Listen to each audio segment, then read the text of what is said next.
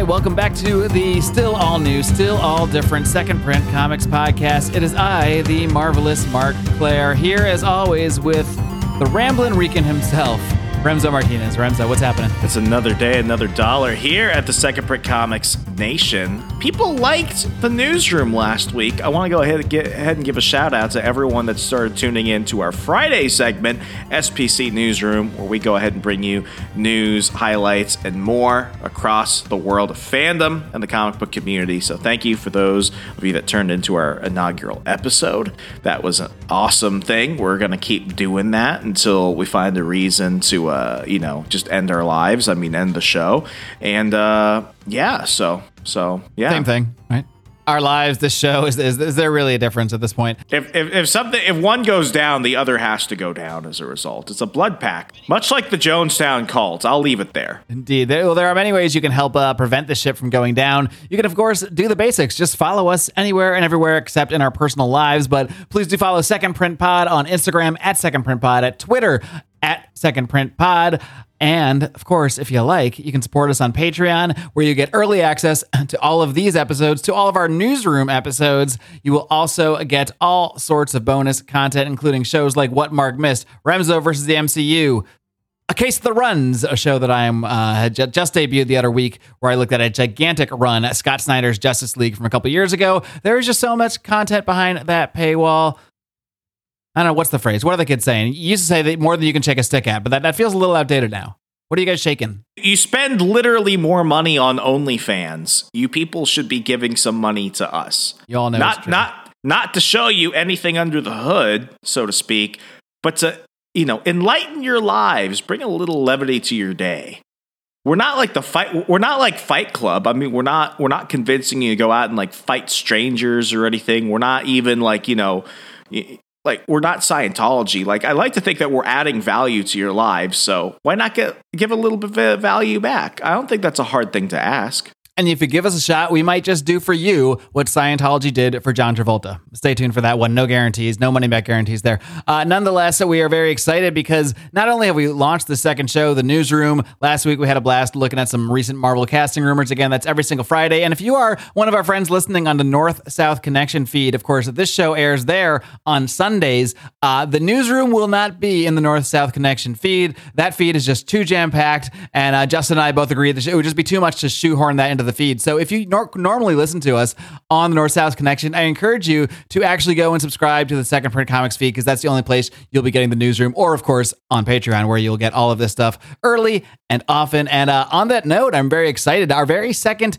newsroom episode is actually going to be an interview with the creator of the recently launched to incredible success, Uh, Eric July. I am so stoked to be talking to Eric July. That's actually going to be live on our YouTube channel, so you might want to go check out that YouTube channel. There's really nothing on there, but there will be something on there um, today. If you're listening to this the day it drops, you might even get it uh, by the time we'll be recording with uh, with Eric on Wednesday afternoon, the same day that this airs. So stoked about that. That will also be our newsroom episode on Friday, uh, checking in with Eric. So just so much going on in the world, and I'm particularly excited uh, as we record this. Eric has his campaign. Uh, selling his first issues of this comic, I S O M, almost seven hundred thousand dollars as we record this. And it, this is behind the scenes. Holy it's Monday crap. As we record this. It's the day he launched. I mean, it is it is blowing away. Uh, his goal was one hundred thousand in seventy-five days. He's done almost seven hundred thousand. Uh, so I'm really, I'm really excited uh, for Eric and to have him on to talk about that.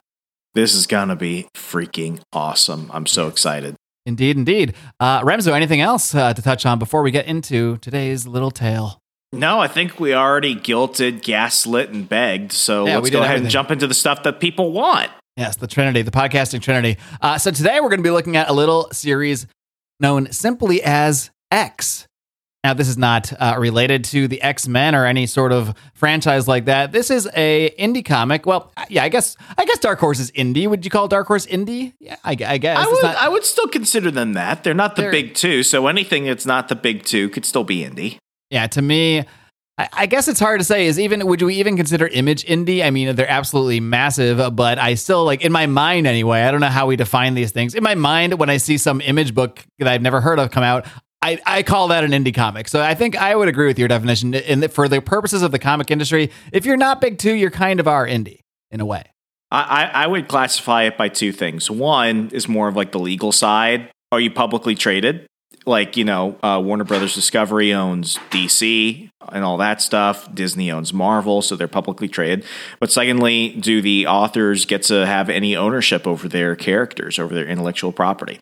If if those two things, if the answer to, if the answer to the one is no, and if the answer to the second is yes, then you're an indie creator. All right, well, I think in that case, uh, yeah, Dark Horse Comics will will certainly qualify there.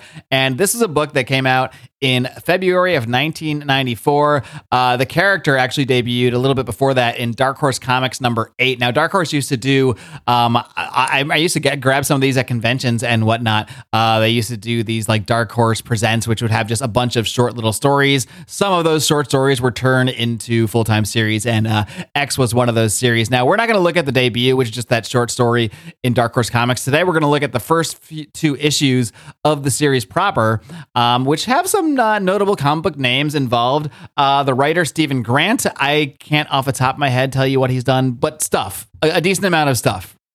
Rhymes, are you familiar with Stephen Grant? Not to be confused with uh, Moon Knight's uh, pseudonym. I was I was about to say, like, no, other unless he's the guy from Moon Knight. No, I don't know. Or maybe I'm getting them confused, and that's why I think that... and that's why I think that. But are we at the point where just everything we've ever talked about is merging? I think so. Yeah. Do you think Steve, Stephen Grant is both uh, both Moon Knight's secret, ident- one of his, his identities, as well as an American comic book writer?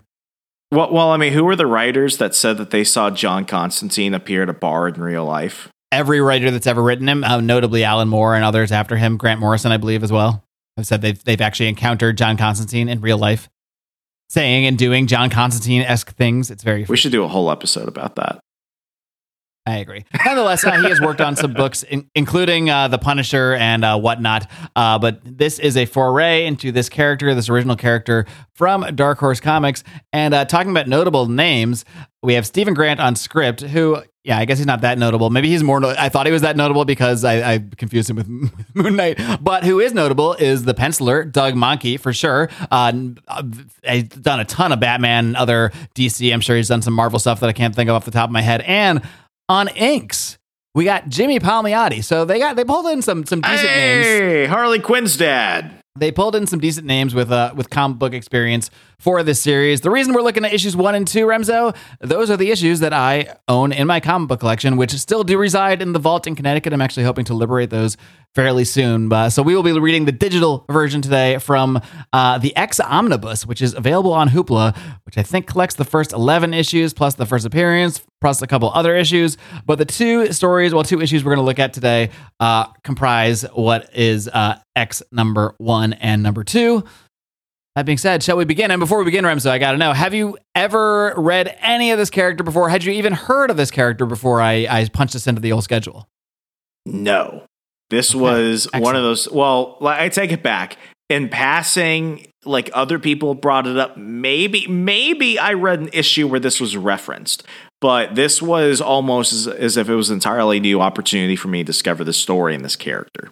Very good. Well, that's why we're here. And I specifically remember seeing X number one and buying that issue at a comic book convention. It was at the New York Comic Convention, which was held in the Jacob Javits Center back in the nineties. And my dad used to take me there every year. And I just remember, because I don't think I got this in my normal comic shop. I only owned issue number one and number two. But I just remember it striking at me and looking different. I think that was something I was always sort of seeking from some of these indie comics, where I would see a cover, like whether it was the Ninja cover, Exo Manowar, some of that Valiant stuff, um, something that just looked different. I was always kind of seeking, and as I've said many times before, always attracted to a number one, so I could jump in and kind of learn a character from the beginning, from the get-go, uh, as I did in my youth with X. But this is one of those series where I remember picking it up in my teens. I know I own these two issues, don't really remember that much about it, so that's why I have fun going back and, and re-looking at some of these while getting to introduce you to some of this weird stuff at the same time. That being said, Remzo, you ready to get into X?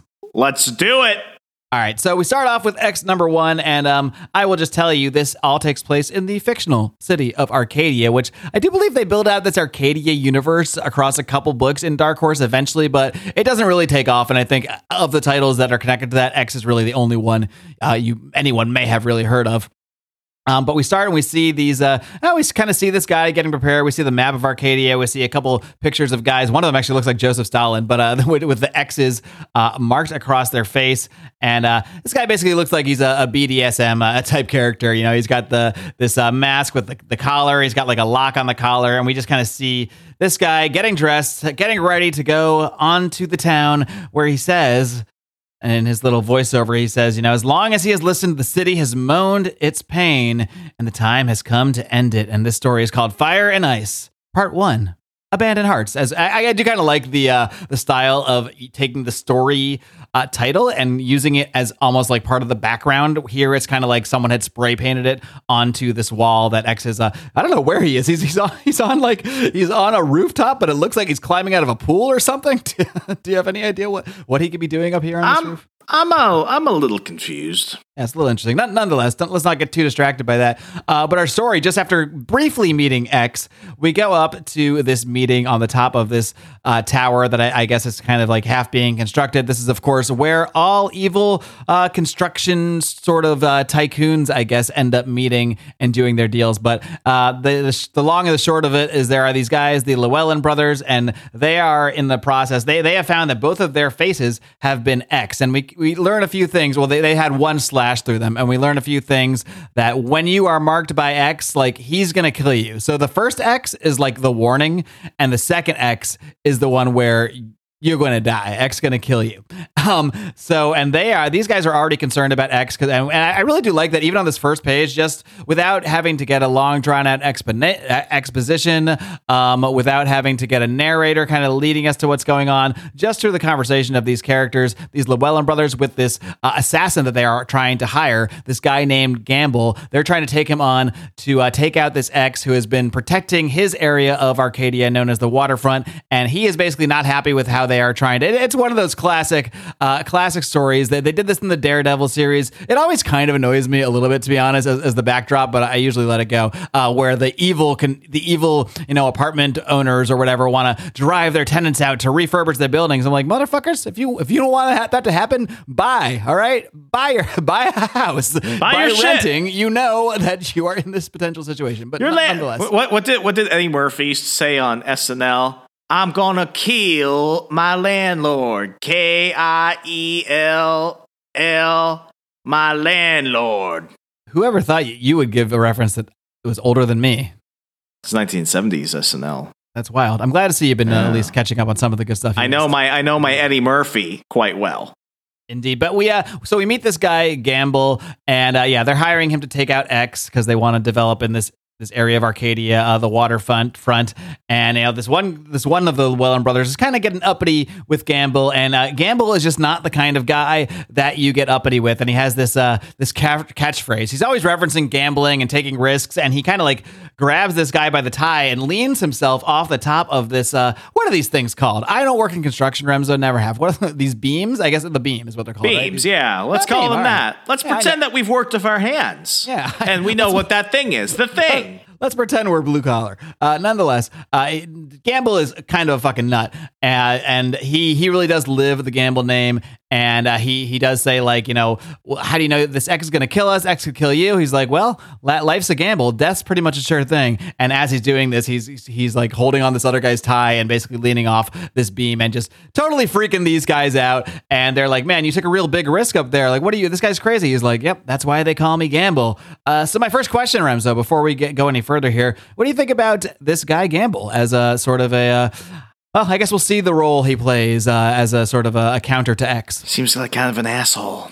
Seems like kind of an asshole, but uh, I, I enjoy his his spunk. I enjoy his attitude. Um, and, and what do you think about just the how we learn more about X? Not so much from X. Like, he doesn't really tell us his story. We just know he's kind of, you know, avenging the city for whatever reason and wears uh, B D S M gear. What do you think about learning about him more just through these conversations of these other characters? This kind of reminds me of V for Vendetta. By Alan Moore. Th- that, that's kind of how the first uh, couple pages open with uh, this. The this city's version. Just reacting to him. Yeah, it's like you learn about him through other people. So then, by the time he's introduced, it's kind of like a Phantom of the Opera situation. You know, you don't need to know him through exposition. You know him through through the environment and everything, and by other people. You're setting it up. You're building suspense. I like it. Yeah, pretty much what we know about X is through the reactions of others, through others being uh, afraid of him, through others being uh, worried about him. And uh, just as Gamble kind of just takes off, he's like, I think he charges like twenty-five grand. He makes the deal. He's like, cool, see you guys later. Uh, it's almost like X was just waiting because as they, as their assistant here, Jonas, he looks down at the same photos. Now, I don't know how he did this. This is really impressive because these same photos just had one X mark on them mere moments ago. But now both photos have the full red X, which means they have been marked for death. And sure enough, here comes X. X dives down uh, from the other beams, I guess. I was going to say from the rafters, but I guess the other things. Let's call them beams. Let's call them other beams. The things. Up. Okay, beams. We are not construction workers. Um, yeah, X just kicks the crap out of these guys uh, while Gamble is leaving. And as Gamble is leaving and going onto the street, uh, there are these guys waiting for him. These guys who are associates of Carmine Tango, who we learn he's basically like the uh, the big bad, like the big crime lord that sort of controls uh, everything behind the scenes in our in Arcadia. And uh, you know, these guys are, are kind of confronting him. And then saying that like Carmine Tango wants to see him. Just as they're talking, one of the Llewellyn bodies just falls right through the car next to him. So he's like, okay. Um, so, you know, he's like, I guess, I guess I'm going to get in the car with these guys because one of the guys that's going to pay me just, just got killed. Um, and then we go back and uh, we see that X has actually marked the assistant, uh, this Jonas guy, with one warning. And this is when we learn a little bit more about how this works. Uh, as X talks to the guy, this guy, he says, tell them it's over. The crime, the corruption, all of them living high and rich on corpses and ruined lives. One warning, one mark. The second mark is the mark of death, as he leaves this poor Jonas uh, frightened and uh, with his face marked uh, with the one slash red. He then tells them, tell them it's my city now. Tell them it's my time. Tell them. Uh, very Batman-esque here, wouldn't you say? This is a lot like... Um...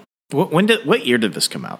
ninety-four ninety-four Yeah, this is this is peak violent black, you know, black figured vigilante, more anti-hero than everything else. Coming to mind is um, you know, the uh, the ultimate version of Night Owl from the Ultimate Power series from the mid two thousands from Marvel. Uh, I'm thinking Spawn. I'm thinking, you know, Frank Miller's Daredevil. I- I'm I'm thinking all those types of guys. So this is th- this is very much a a trope. But if you're gonna if you're gonna do that, at least do what Rob Liefeld says, and if you're gonna copy, make it awesome. Yes, and uh, exactly. I, I I like it. Yeah, I mean, it's basically the... No, Quentin a, a Tarantino very... said that, not Rob Liefeld. Quentin Tarantino said that. He's like, if I'm going to copy something, I'm going to make it awesome. People get them confused all the time. Uh, but yeah... But, Quentin I mean, Tarantino is the Rob Liefeld of movies. I could say that. X X is what this sort of type of trope would be if Marvel and D C had been able to be more violent or willing to be more violent in, in their mainstream comics. Because X is very violent. He does not have this ethical code that like a Batman uh, would have that prevents him from killing or anything like that. In fact, that's uh, that's perfectly more than fine with him. Uh, he has, as he, he just immediately summarily executes the the Llewellyn brothers, one of which died through, looks like one died with like, like a sword or something through the head. We don't really see him die. The other one obviously died uh, from getting thrown off the roof uh, through Dope. the car. So then X comes downstairs uh, where the other Llewellyn brother was thrown through the car, and this kid, these kids are kind of like pickpocketing the body, and X just grabs one of them, and, and they're like, oh shit, no, I didn't kill this guy. He, I swear, I swear. And X is like, yeah, I know, I killed him. He's like, the man who walked out of here, which way did he go? He's like, oh, well, these these men grabbed him in a big car. I, I, I don't know, I don't know. And, and, and that's when X says Tango. So clearly X knows who Tango is, uh, knows his M O. And, you know, we know that there is either a history there or it's it's just like, you know, okay, this is the guy. We we know who's really behind things back here. Uh, and then we go and see Gamble is meeting with Tango. And I found this pretty entertaining, really, their their conversation. Carmine Tango is, uh, you know, very much a stereotypical mob boss type, but he... Jewish he, we, guy. Uh, is he Jewish? Or are you just saying that? I just assumed. Wouldn't you assume Italian? I should. I should be better. Ser- I'm Carmine. sorry. His name is Carmine. That was instinctual. So. I didn't say it intentionally of malice. No. Right. On on next week's episode, we'll dissect uh, Ramzo's anti-Semitism a little bit further. But moving along, uh, we we see this conversation. Mark, you're between... supposed to be my token Jewish friend. Help me. You're, well, you're my don't, token. Don't Rican, don't, so. don't don't drown me here. I mean, there's not. There's only so much I can do. At, at some point, just take a deep breath. You'll be okay. Um, but uh, I have nothing no, to do with this man. I disavow. Carmine, I disavow. Carmine Tango reads the stars. He he basically lives in the like a planetarium. Essentially, that's where he hangs out, and he really believes in like star maps and, and this sort of thing, and reading the stars and all this. And uh, they kind of have a kind of an interesting conversation. He's like, "Oh, did the did the Llewellyns hire you to hire you to kill me?" He's like, well, and and I like Gamble's style. He's not really direct. He's like, well, uh, he's like, if I'm your target, you won't leave the room alive. He's like, well, maybe. And Gamble's like, maybe, but neither would you. Like, Gamble is really fucking cocky, which I really like about him. He's not intimidated by this whole this whole dog and pony show where he's brought in uh, to see to see Carmine. Uh, but he's like, no, I'm actually after this costume guy. He looks like a Mexican wrestler. He's like, oh, the ex-killer. Why does the wrestler have to be Mexican? Why? Why? That's not. So I know you're trying to parlay your anti-Semitism onto Karma, onto uh, Gamble here, but it's just not going to work because it actually is completely irrational to to call, to call a masked person a Mexican wrestler because that is a a trope of Mexican wrestling. Boom. Let's let's move on before the Apple podcasts start turning one You're star. Not getting, not getting out of this one, all right? um, and Tango basically says, like, yeah, I got to get my cut, though. He's like, what do you mean I got to get my cut? He's like, all assassinations in this town run through me. Um, but, you know, they basically tell him, like, he's like, all right, whatever you say, Carmine, the stars business, is it true what I heard? You whack one of your own lieutenants because the stars told you? And Carmine tells him, you take your chances, Gamble. And he says, every chance I get. So there's kind of a... um. Gamble's kind of, he's come into town uh, and doesn't really know the lay of the land. He's come in to get this ex-killer guy, uh, but, you know, he's also interacting with this overlord, Carmine Tango. Now, both these guys will be continuous uh, thorns in X's uh, side, you might say. Um, and uh, then we see that we see a little meeting between uh, who is uh, is the mayor and uh, the police commissioner, I believe. At first, I thought this was Gamble because he was wearing a very similar outfit. Uh, in fact, almost the exact. In fact, I think this is Gamble. Yeah, it is Gamble. Okay, I, I get confused both times here because uh, I think the commissioner ends up looking very similar similar to Gamble. But yeah, I think this is Gamble here because the, the, the mayor walks in and he's like, what the hell is this guy doing here? Are you saying that all bureaucrats look alike? That's what I'm saying, yes. No, I'm saying all tan suit guys with green with green shirts. And uh, look, you're not going to push this on anyone else. You have to embrace your Damn own it. your own embracement of, of stereotypes here. Uh, the mayor's like, you know, get the hell out of here. And it basically Gamble, Gamble is there to get some info about the the ex-killer and is basically telling him, look, I'm in town. It's very much implied because he's, you know, they're, they're talking about who the who's got the who's who's, uh, you know, who the mayor has in his pocket, who's gunning for the mayor and this sort of thing. And it's basically implied that, you know, that um that the mayor is also uh, quite corrupt in this town, as these things often go. Um, yeah. And, uh, at the end of this thing, when Gamble leaves the mayor, we see him calling to order a special team. So maybe we'll find more about that in, a, in another issue. Uh, moving along, Gamble goes and finds that his car has been X'd. And he doesn't just have one X. He skipped right to the two. He he didn't even get the warning here. Uh, so Gamble gets the big, big red X on his windshield, and he just says, damn. But he, he doesn't look all that concerned, which I, I like about this Gamble. You know, he never really gets afraid of X, you know, because right, right from the beginning, you know, obviously X is very, uh, is, a, is an intimidating looking figure. The Llewellyn brothers are scared shitless of him. Jonas is scared shitless of him. But, but as we'll see, and as we saw in the meeting with uh, Carmine Tango, uh, Gamble is not so easily phased. Uh, Gamble later then sees the same kid that that uh, X was talking to. So Gamble goes and grabs a kid outside of this warehouse and basically tells this kid, you better take me to X. Uh, I know you know where he is. They end up on the roof of this building uh, where, indeed, X was right there. I guess X had uh, had planned for this whole thing. Uh, was planning to confront this Tango, or was planning to have Tango, or not Tango, Gamble come after him, I should say. Uh, and after a little bit of a confrontation, Gamble does get bested, but I will say, he never gets afraid. They even show him on the ground once, and he's he's smiling while he goes and grabs for his gun. I mean, I, I really like that. Clearly, like, X is a better fighter than Gamble and is maybe in hand-to-hand combat more dangerous, but Gamble is is a pretty good foe in the sense that he is he's never uh, wavered by, by X, never intimidated by him, and he is just, you know, kind of proceeding along uh, with his mission. Uh, eventually, right as Gamble is about to be taken out by X, he reveals that he has planted a bomb. He grabs a little, uh, one of those igniter things, and really just blows up this building. Um, and at this point, we see that X First of all, the, you know, Gamble grabs actually grabs X's cape and is fucking with X. He's like, all right, I mean, he could just drop him right here, but he's like, all right, off of the mask. I want to see you. I want to know who you are before I kill you. And then he gets distracted um, by the little kid who's basically his legs are on fire. And he's like, ah, oh, shit, what'd I tell you about luck, kid? And, and as he's making this quip, X grabs the cape, pulls himself up, flips him back around Gamble, and knocks Gamble's ass to the ground. Now Gamble is hanging from the edge of the building. He is about to die. His life is in X's hands. And then we hear this kid calling, crying, falling. He's falling through the roof. He's about to fall and die in the fire. And X, this is where we learn that while X is brutal, while X is a murderer, X does have a heart, and he does actually choose saving this boy over uh, continuing his his death mark and seeing that through with Gamble. Um, and basically, uh, yeah, that that's basically does it for this issue. X saves the boy from the building. Uh, Gamble, we presume, takes uh, takes off and gets away to fight another day.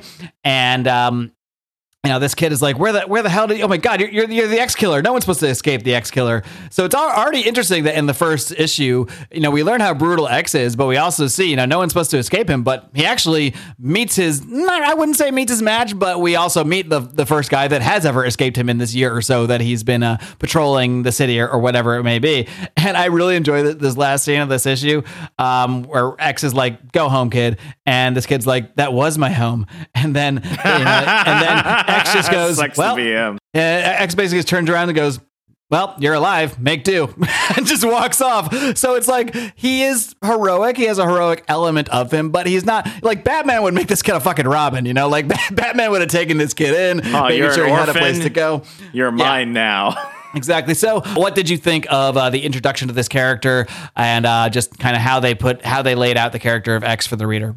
I really do like what I call non-introduction introductions, where you can go ahead and introduce everything you need to know about where you're at, who the players are, what is going on, without having to do a paint-by-the-numbers origin story. It's when the hero just jumps in. This is Michael Keaton Batman eighty-nine, where you don't need to start, you know, from the alleyway through the gunshot and everything else. You just know he's Batman, and it's just there. And then as the story progresses, more pieces will be exposed about the hero's origin and what has led up to the events that we're at now in order to really show you where things are going. It's that building of suspense that a lot of people, um, a lot of writers try and kind of force in sometimes, but sometimes it's just not well done. Whereas others, it's like if you let the story naturally progress, um, the artwork is good, the action is good, the dialogue is good, the story is moving at the right pace, so that way the reader doesn't need to know, the reader just wants to see. And that's what I love about this right now. Right, yeah. I mean, and one way, speaking of like, you know, being subtle about things, not cramming them in, I, I think one aspect I kind of glossed over, but like when he's in that, there's just a couple panels when he's considering what to do. Should he finish killing Gamble or go save this boy? And, uh, you know, there's this one line, a narration of X. He says, an image too dim to be a memory, a boy, fire. And then that just that that's really it. So we get we get like little hints like, OK, we now we know why X wears this mask. He was also damaged uh, as a boy in a fire. So like we're getting little tidbits without having the full origin laid out there for us. So, uh, yeah, for for a first issue. And, and that's what kind of reminds me. I mean, that this this all kind of reminds me of V for Vendetta in some ways, because that. That was also kind of like what happened to, to V. Yeah. Yeah. Oh, yeah. I mean, yeah, in a sense, there there are there are a lot of parallels there for sure. I mean, yeah, this definitely draws from a, a many, many inspirations, and I wouldn't call it unique. It's not, but it's not copying. It's homaging, and it's fine. It's just that there's a, there's a lot of on the nose type of comparisons I think we're catching. For sure. Oh, yeah, absolutely. Yeah.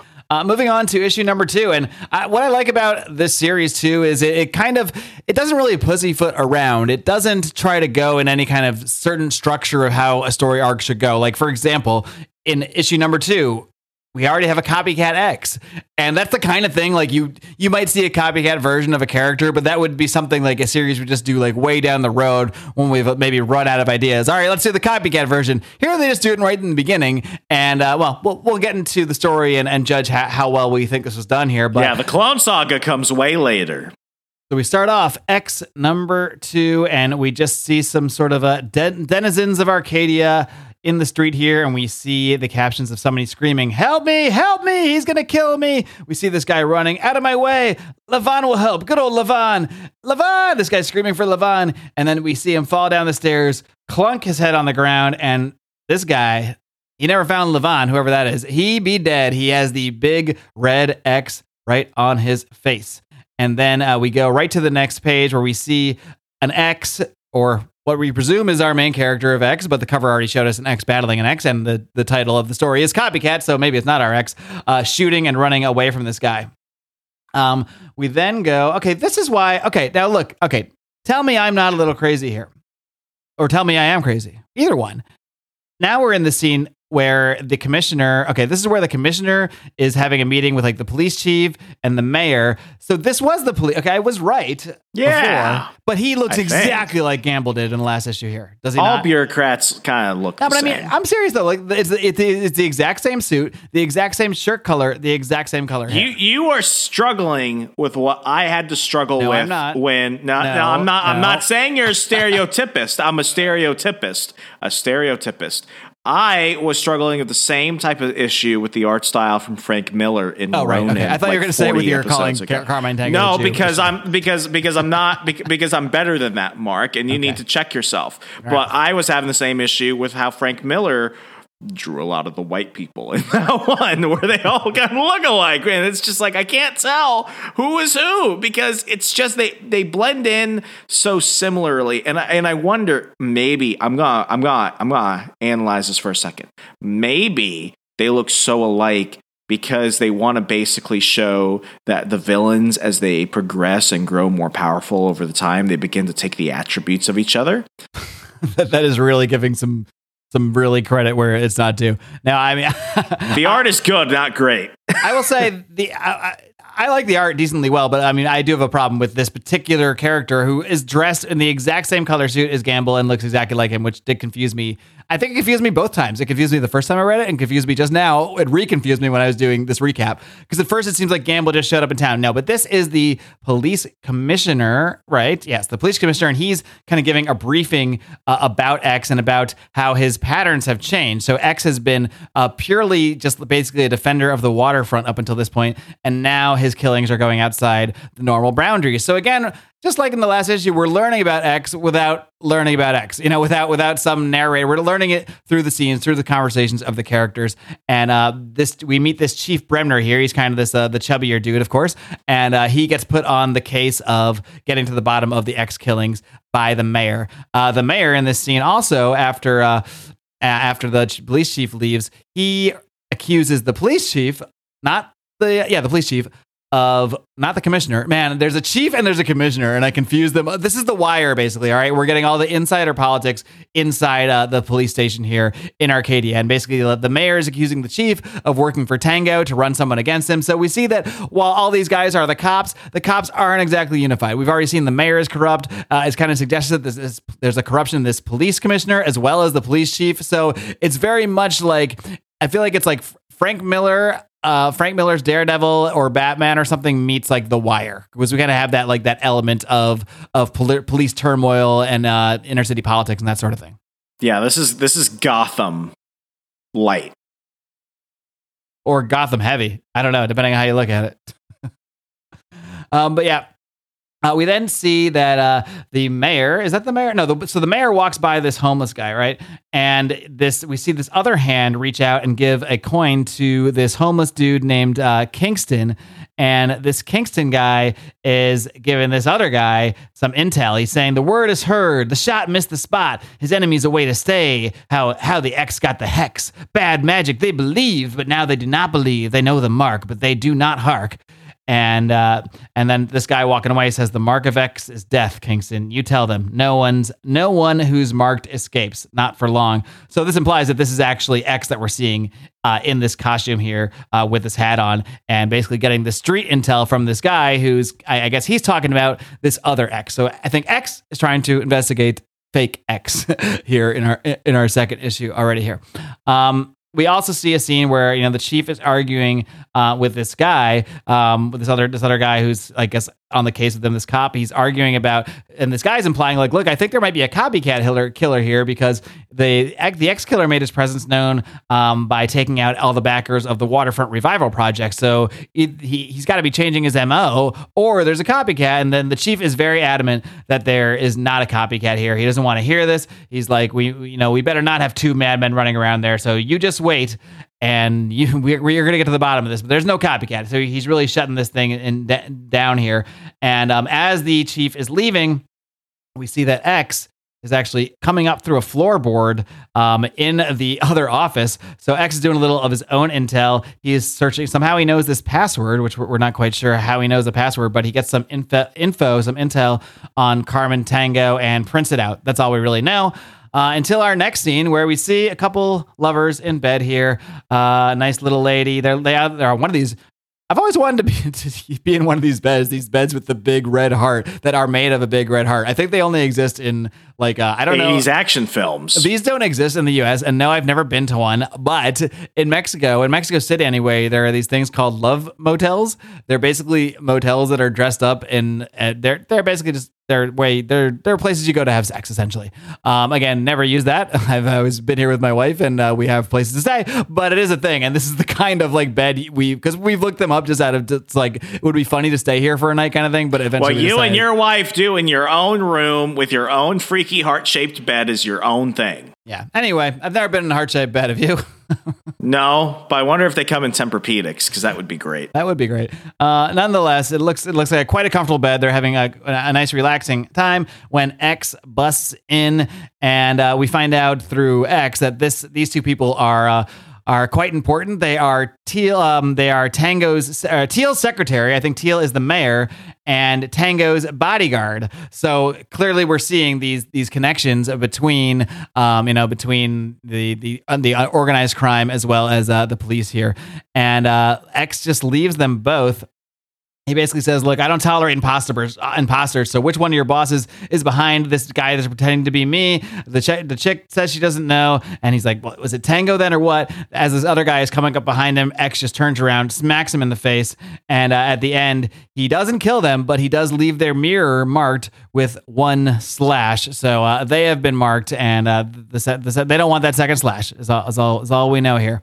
Um, next, we see this other sort of mobster dude who is uh, being driven around, and we see he is murdered via machine gun by someone up in the, not up in the rafters, up on one of those fire escapes. And this machine gun, he is shot with an X pattern uh, across the machine, uh, across the top of the car.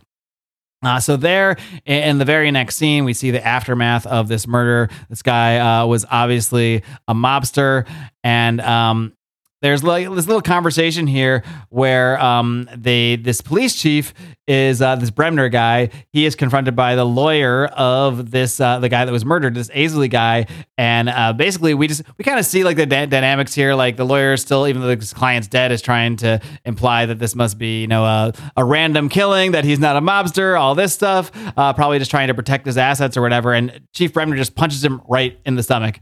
And this other guy comes up and says, "No, it was the police. The police killed him. I saw." A guy, a, a guy with a police jacket," and then the, the commissioner holds a gun up to this old man's face and's like, "You didn't see anything. You didn't see anything like that."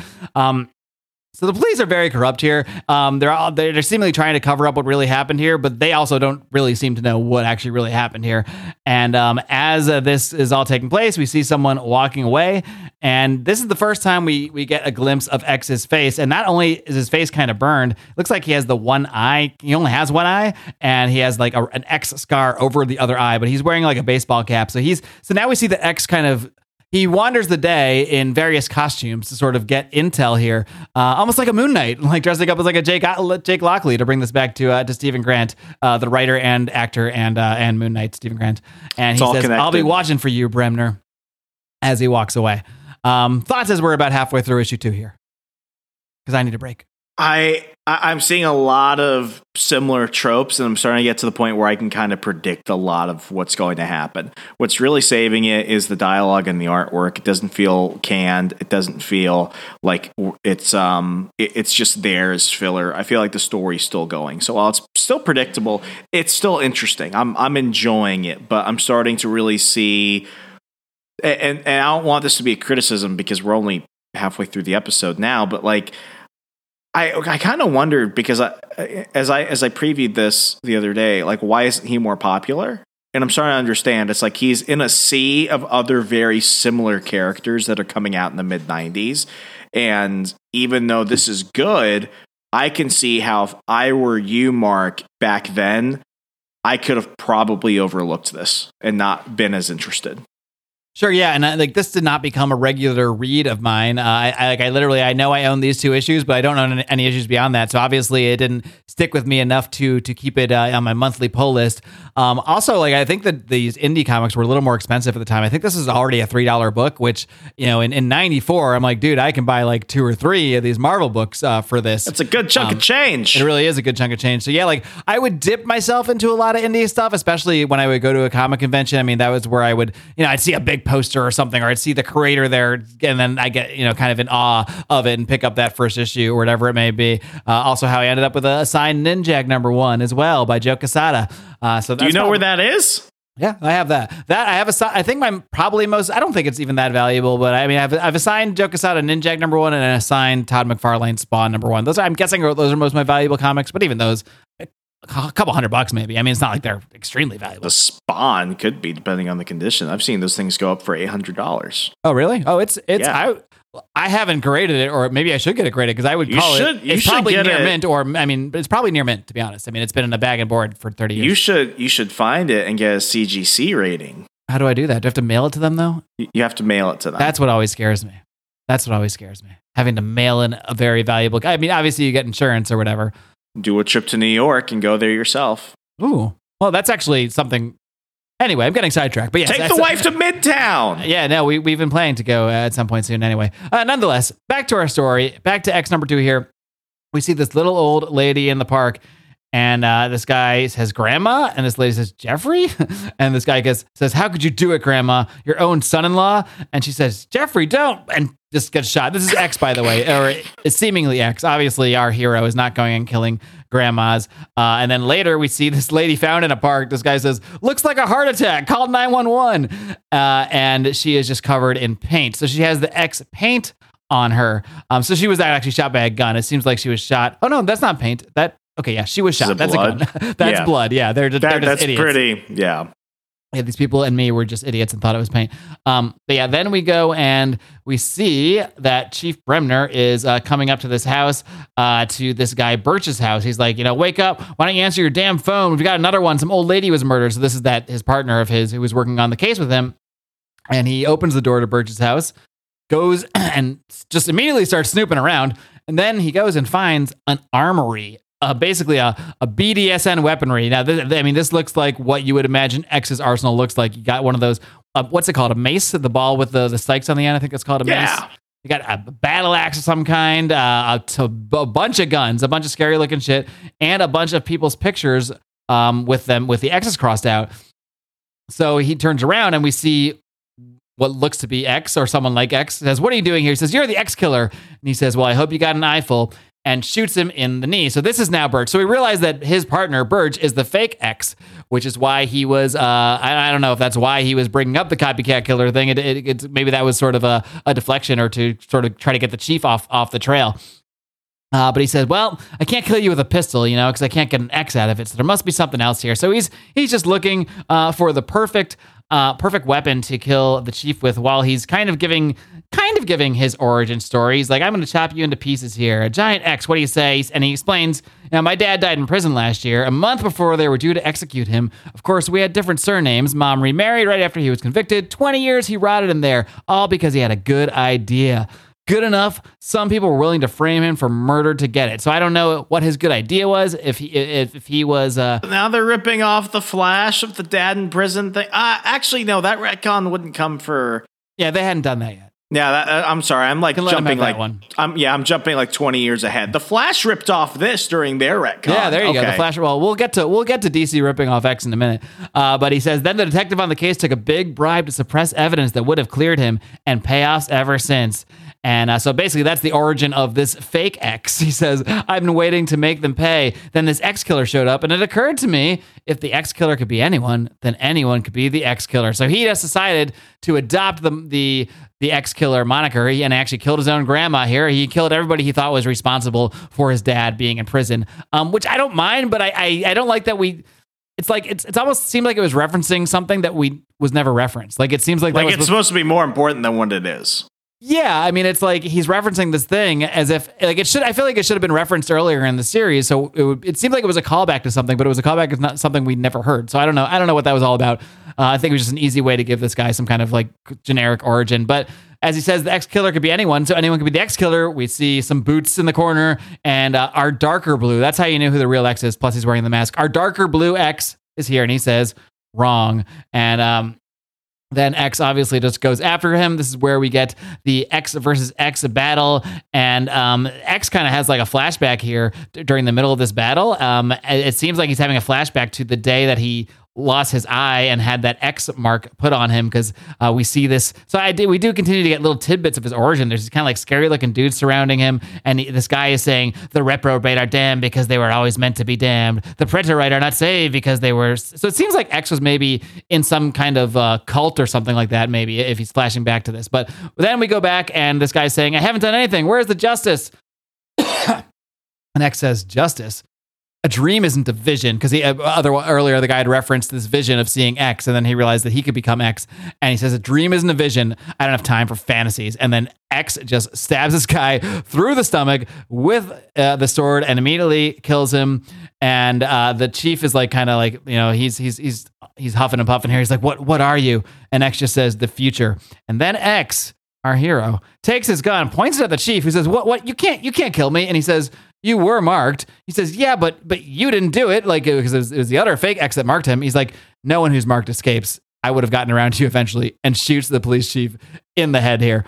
Um, that pretty much wraps up our story, but we do get a, a brief little epilogue here where we see the mayor and the police commissioner, not the police chief who just got killed, the police commissioner, as they unveil a new team, a SWAT team, uh, not, not, not a new team of these like robot dudes, these robot cops that are gonna, gonna come after X, I guess. So, um, yeah, and they do reference like a Dark Horse om- omnibus a series here. So X was also making appearances in like in other series, and other of these dark. Because Dark Horse did a lot of like uh, a lot of like three or four stories in one. So X was also appearing in other series while appearing in this series. But that does wrap up our second issue of X. What are your overall thoughts on our two issue introduction to this character? This is very nineties. This is very nineties punk noir. This is, it's good. It's, I like it. I, I feel like I want to like it more than I do, but it's, it's good. It's not great. I can compare it to a lot of other things. And it, it's not just because like I, I'm drawing a lot of comparisons to episodes that we've done in the past, but I'm also thinking of a lot of stories that I've just read over time. And like, I, I like, I, I, I, I like, I like it. But it is, I can tell why some characters don't have staying power. It's not that they're not good. It's just that how do you evolve into something more original over time? Maybe I have to go back and read the omnibus because maybe it does. But from these two issues, uh, I, I can tell why you didn't continue. Yeah, and I, I think I actually am interested enough reading it back to, like, now that the omnibus is uh, here, it's free. I am interested to just kind of read this through. This reminds me, uh, uh, you know, I, I'll I'll stop after this because I won't get on too much of a tangent. I, I read Stan Lee was actually putting out books well into the mid two thousands through uh, Stan Lee Comics or whatever. It was one of his companies. I think it was Stan Lee Entertainment. And one of them was called Soldier Zero. And Soldier Zero is a mix of Green Lantern and the Blue Beetle and a bunch of other stuff. Like it wasn't, it was, it was very unoriginal. The only original thing about it was about, was that it had a soldier who had no legs, and suddenly he gets this alien suit that gives him legs and stuff like that. That was the only thing. Other than that, like every page, I'm like, oh, this is pulling from that. This is just like this. Oh, I I can guess what's going to happen three pages from now, and it happens. It's like, it was good. The artwork was good. It was interesting enough, but you read it and you're just like, I'm not getting anything new out of it at all. It's just, it's very, it's very predictable. It's got things that I could say are good. The artwork was really great. Some of the dialogue was pretty funny, but it wasn't good enough to continue to get my money every month. And after about three, four issues, I was like, I'm sorry, it's it's done. And that's how I kind of feel about this.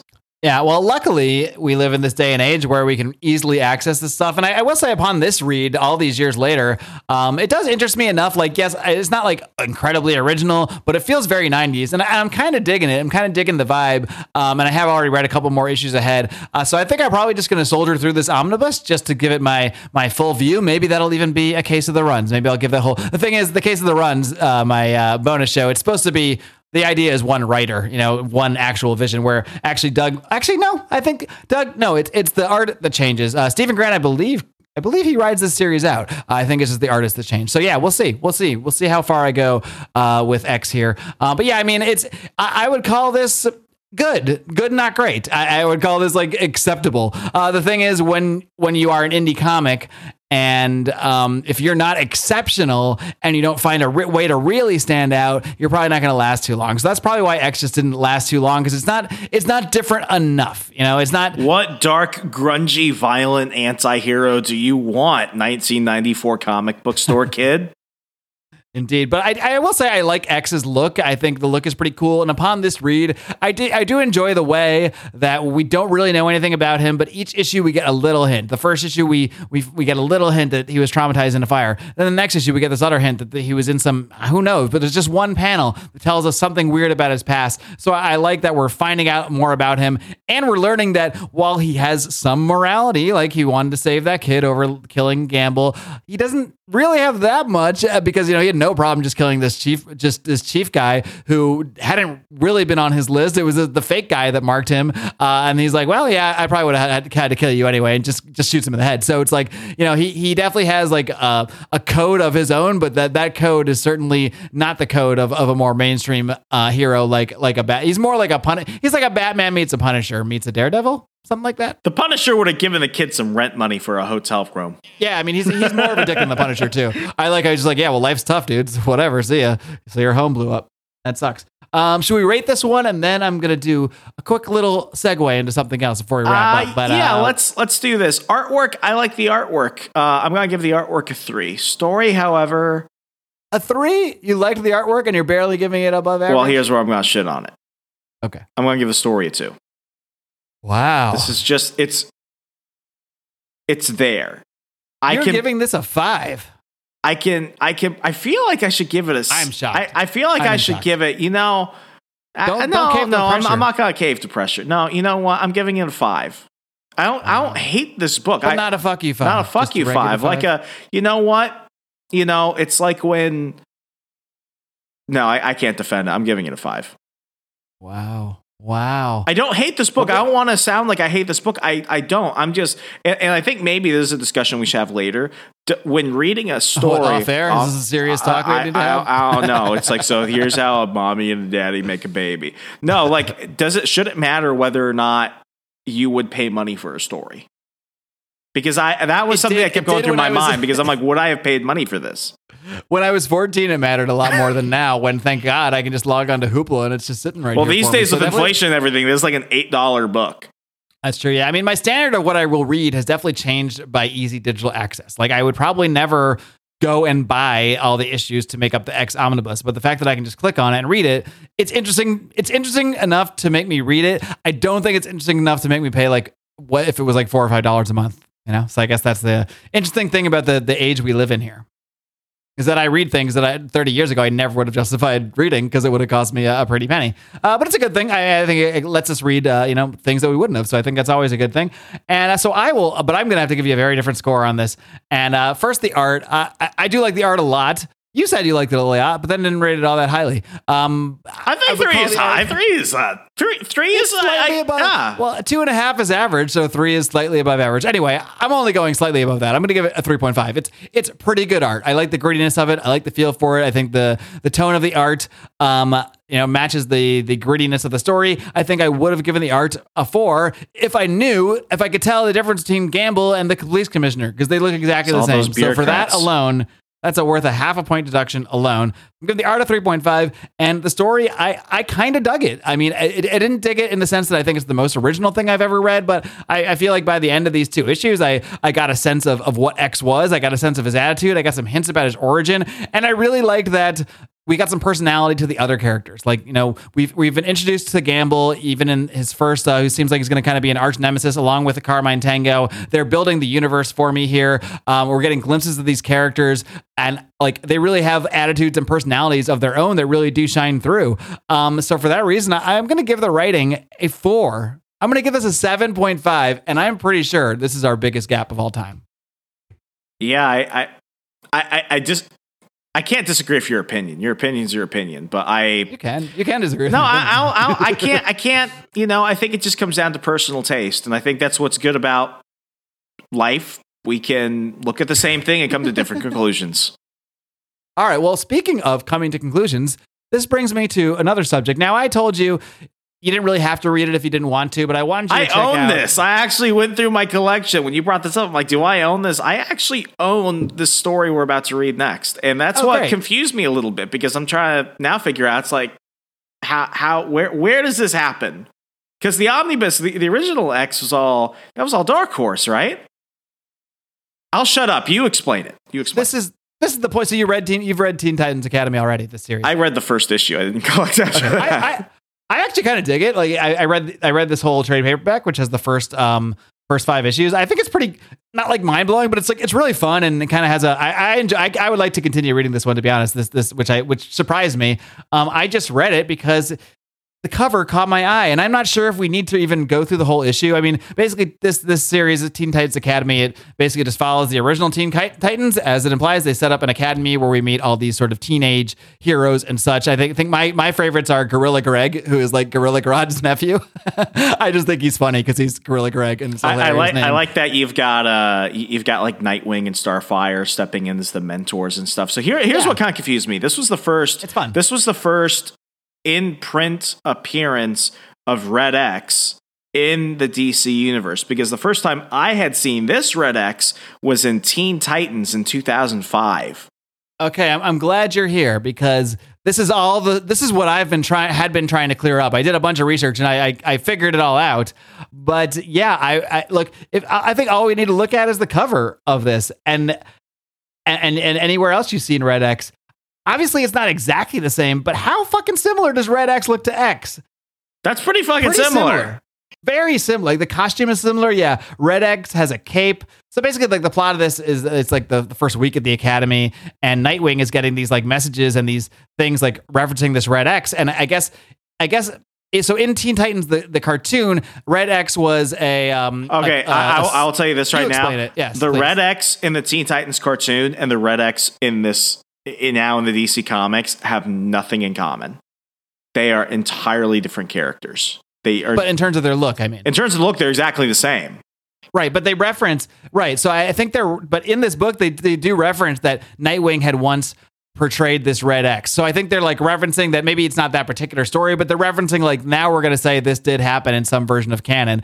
And so apparently there's someone who else who has taken this Red X moniker, who is like fucking with Nightwing, who's kind of infiltrating. This is kind of the, the story of the first five issues that, that I read here. Um, but I mean, really the only reason I wanted to bring this up is I, I had to blink twice the first time I saw this. I mean, how, like, this looks, now it's not exactly the same. Like, the Red X has a different mask and has a cape, but the X is nearly, I mean, nearly identical. And to me, they look so incredibly similar. It's it's hard to think there wasn't some correlation here. And Red and X, and maybe there's not. Now, I also read somewhere that that Red X is supposed to be based on Racer X from Speed Racer. That was such a stupid. I, I, I've people have tried to say that. I think that's a stupid cop out. It's, well, almost, it's certainly not visually. They look nothing like each other. Like yeah. nothing. I looked up Ra- Racer X to see, and they look nothing alike. But this Red X looks very much like the character of X with a few alterations. So the question I have for you, Remzo, do you think that they created this? That whoever created this Red X character was inspired by the X comic. That's the entire reason. A- absolutely. This is an absolute ripoff. This is Nightwatch at Marvel ripping off Spawn. Right? Yeah. Like yeah. This is a blatant ripoff. I mean, look, there are differences. It's not the exact same character. I don't think there's any grounds for legal action here, but they look very similar. Just because you have two different colored Ferraris doesn't mean that one's not Ferrari because it's a different color and you call it something else. If it looks like a if it looks like a duck and it quacks like a duck, it doesn't matter if they're two different colored ducks. They're ducks.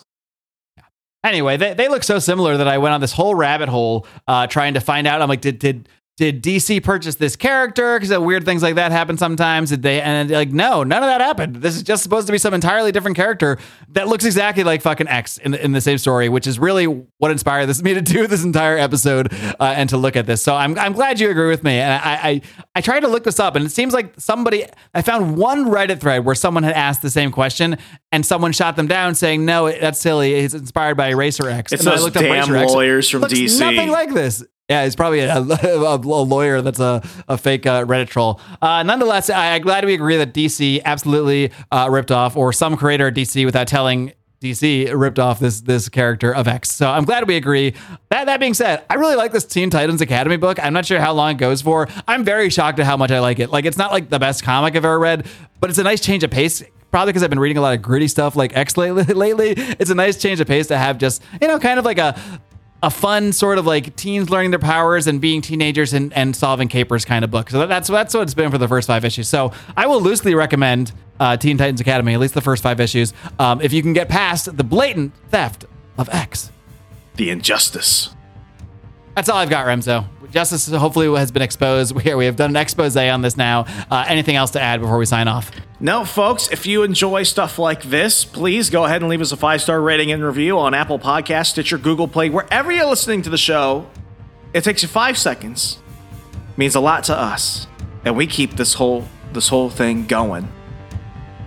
We we don't stop till we don't stop. Because we don't stop. There was a whole rap involved. You forgot our catchphrase, I, didn't you? No, like I had a whole, like I had a whole, like you know, short little, you know, pithy rap in my head, but I screwed it up. Until next time, you want to hear me try again? You only gotta do one thing, folks, and it's very simple. It's Until this. Then. Until then, it's read, read comics, comics and change the world. Good night, America. Will the real X please stand up? That's the title of this episode.